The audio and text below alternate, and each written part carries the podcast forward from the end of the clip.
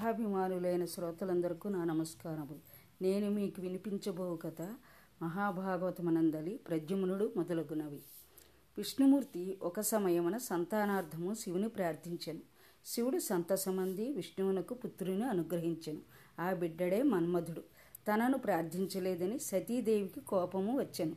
శివానుగ్రహము వలన కలిగిన కుమారుడు శివుని ఆగ్రహము వలననే మరణించునని శపించెను. అది తెలిసిన విష్ణువు సతీదేవిని ప్రార్థించి లోకమాతను ప్రసన్నురాలను చేసుకొనెను. అంతే ఆమె శివుని ఆగ్రహం వల్ల మరణించినను మరల బ్రతుకునని వరమిచ్చెను. విష్ణుమూర్తి కుమారుడు మన్మధుడు అతిలోక సుందరుడు.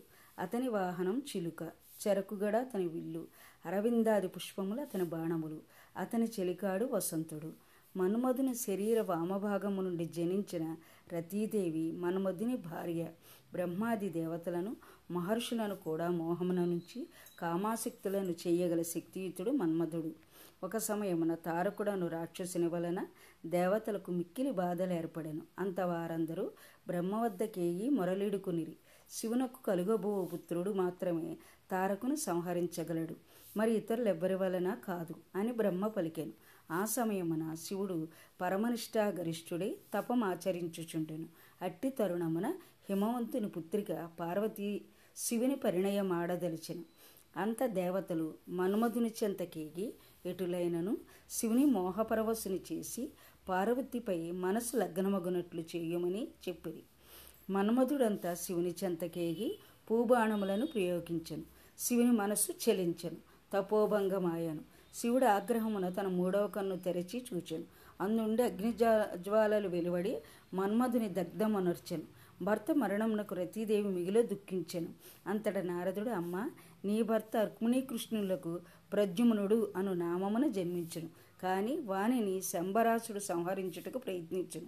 నీ పాతివ్రత్య మహిమ వలన రక్షింపబడును అని తెలుప దేవతలు కూడా రతీదేవిని ఓదార్చిరు. అటు మీదట రతీదేవి తన భర్తను దక్కించుకొనుటకు భూలోకమునకు వచ్చి శంబరాసుని ఇంట మాయావతిని పేరుతో దాసిగా ప్రవేశించను. కొంతకాలమునకు రుక్మిణి కృష్ణులకు పుత్రుడొకడు కలిగాను.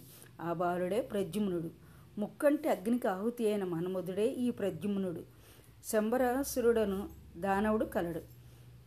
అతడు జటాసురుని పుత్రుడు. కృష్ణుని కుమారుడైన ప్రద్యుమ్నుని వలన తనకు మరణం ఉన్నదని ఆకాశవాణి వలన శంబరుడు తెలుసుకొనెను. అందుచే ప్రద్యుమ్నుడు జనించిన ఎనిమిదవ నాడు శంబరుడు ఒక కాకి రూపంతో అరుదించి పురిటి గుహమున గృహమున ప్రవేశించి పసిబిడ్డను కొనిపోయి సముద్రములో పడవేసెను. పొత్తిళ్ళలోని బిడ్డను గానక రుక్మిణీ మున్నగవారు మిగిలి దుఃఖించిరి. సాగరమున పడిన పసివానునొక చేప మృంగెను ఆ మీనము జాలరికి వలలో చిక్కెను. అది మిగిలి పెద్దదిగా ఉన్న కారణమున జాలరి కొనిపోయి తన ప్రభువైన శంబరాసునికి సమర్పించెను. దానిని వంటలవాడు కొనిపోయి ఖండించగా అందు చక్కని బాలుడుండెను. వాణిని గాంచిన వారందరూ ఆశ్చర్యమందిరి. అది తెలిసిన మాయావతి ఆ బిడ్డడెవడాయన ఆలోచించసాగాను. అంత నారదుడచ్చడ కొరదించి బాలుని వృత్తాంతమంతి వివరించగా మాయావతి మిగులు సంతసించాను. ఆనాటి నుండి బాలునకు శంబరుని వలన ఎట్టి ప్రమాదము రాకుండా కాపాడుతూ పెంచసాగాను. కొంతకాలమునకు బాలుడు పెరిగి పెద్దవాడయ్యను. యవ్వనవంతుడై బలతేజముల ప్రకాశించుచుండెను. మాయావతి తన గతమునంతయు తెలిపెను. అంతే ఎరిగిన ప్రద్యుమ్నునకు రతీదేవి మాయా మహామాయా విద్యను ఉపదేశించను. ప్రద్యుమ్నుడంతా శంబరుని యుద్ధమునకు పిలిచెను. ఇరువురకు మహాసంగ్రామము జరిగెను. శంబరుని మాయా విద్యలు సర్వము వ్యర్థమయ్యను. వాని మాయలన్నీ భగ్నమనర్చి ప్రద్యుమ్నుడు శంబరుని యుద్ధమును సంహరించను. ప్రద్యుమ్నుడంత భార్య రతీదేవితో గగనయానము చేసి ద్వారకకు చేరను. ప్రద్యుమ్నుని రూపురేఖలన్నీ కృష్ణుని పోలి ఉండెను శిరమున పింఛము మాత్రము లేదు. అందుచే అంతఃపురాంగణాలు ముందుగా ప్రజుమ్నుని గాంచి కృష్ణుడని భ్రమచెందిరి తర్వాత యథార్థం గ్రహించిరి. రుక్మిణి తన పుత్రుని గుర్తించలేకపోయాను. కారణం పురిటిలోనే బిడ్డను దూరమగుట. తన పుత్రుడు జీవించి ఉన్న అతడు కూడా ఇంతటి వాడే ఉండును కదా అని విచారించాను. అంతలో కృష్ణుడు దేవకీ వసుదేవులు అచ్చడికి వచ్చిరి. దేవర్షి నారదుడు కూడా అచ్చడికి అరుదించను. నారద మహర్షి ప్రద్యుమ్ని పూర్వగాథ అంతయు వినిపించెను.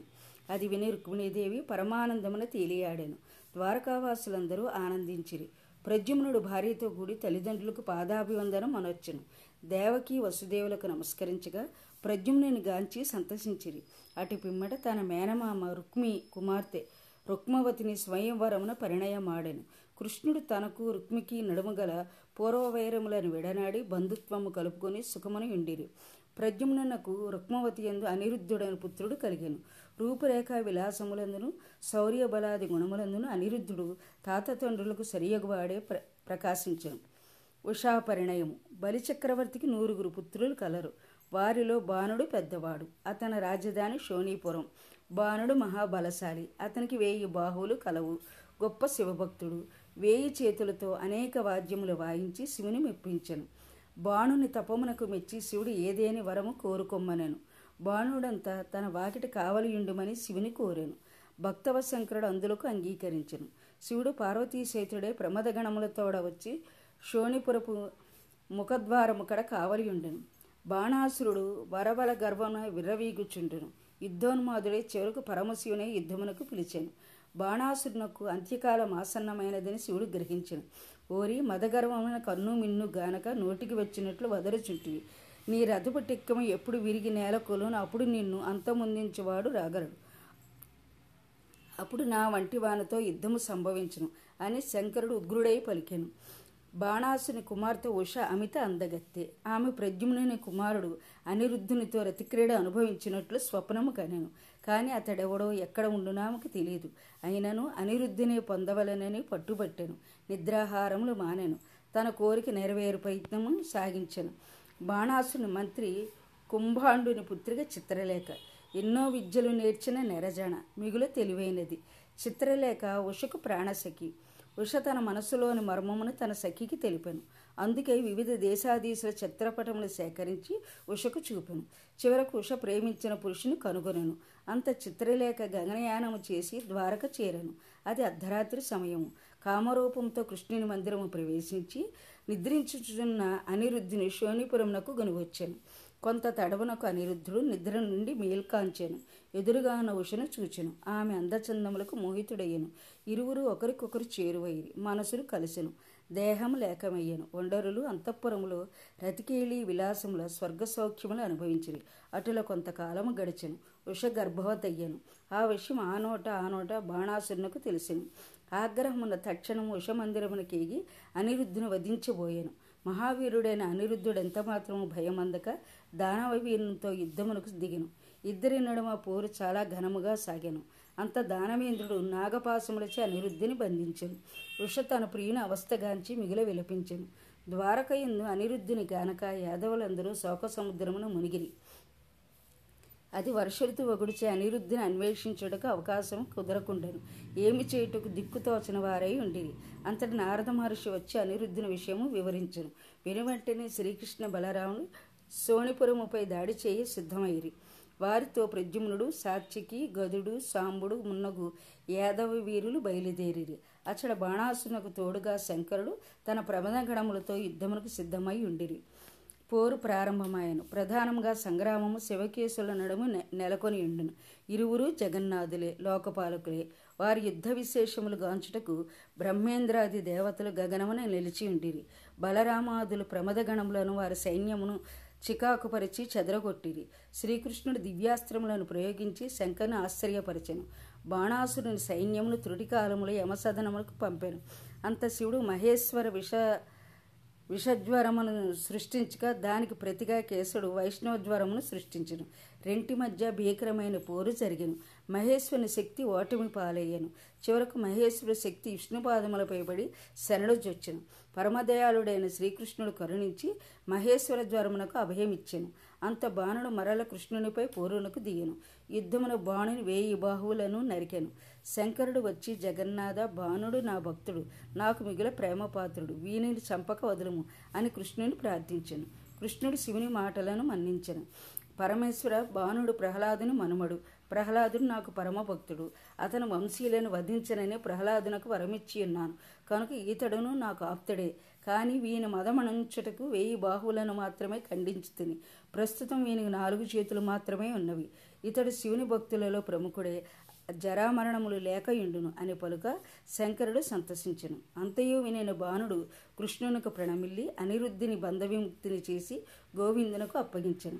బాణుడు ఉష అనిరుద్ధుల వివాహము మహావైభవంగా జరిపించి కృష్ణ బలరాములను యాదవ వీరులను దివ్య వస్త్రాభరణములతో సత్కరించను. అటు మీదట కృష్ణుడు తన వారితో ద్వారకకు తరలేను. అనిరుద్ధుడు రుక్మలోచనమును కూడా పెండ్లాడాను. ఈమె రుక్మి మనుమరాలు. వివాహమునకు కృష్ణుడు రుక్మిణి బలరాముడు భోజకటకపురమునకు చేరెను. అచడ రుక్మి బలరామునితో జూదమాడను. అందు బలరాముడు గెలిచెను. అయినను మోసపు బుద్ధితో తగవలాడను. అంత బలరాముడు ఆగ్రహించి రుక్మిణి సంహరించను. తగవనకు ప్రోత్సహించిన కళింగ రాజాదులను కూడా సంహరించను. భక్తులకు పరాజయం ఉండదు. ఇది వ్యాస భగవానుని దివ్య సందేశము. నా కథ శాంత విన్నందుకు మీకు నా ధన్యవాదములు.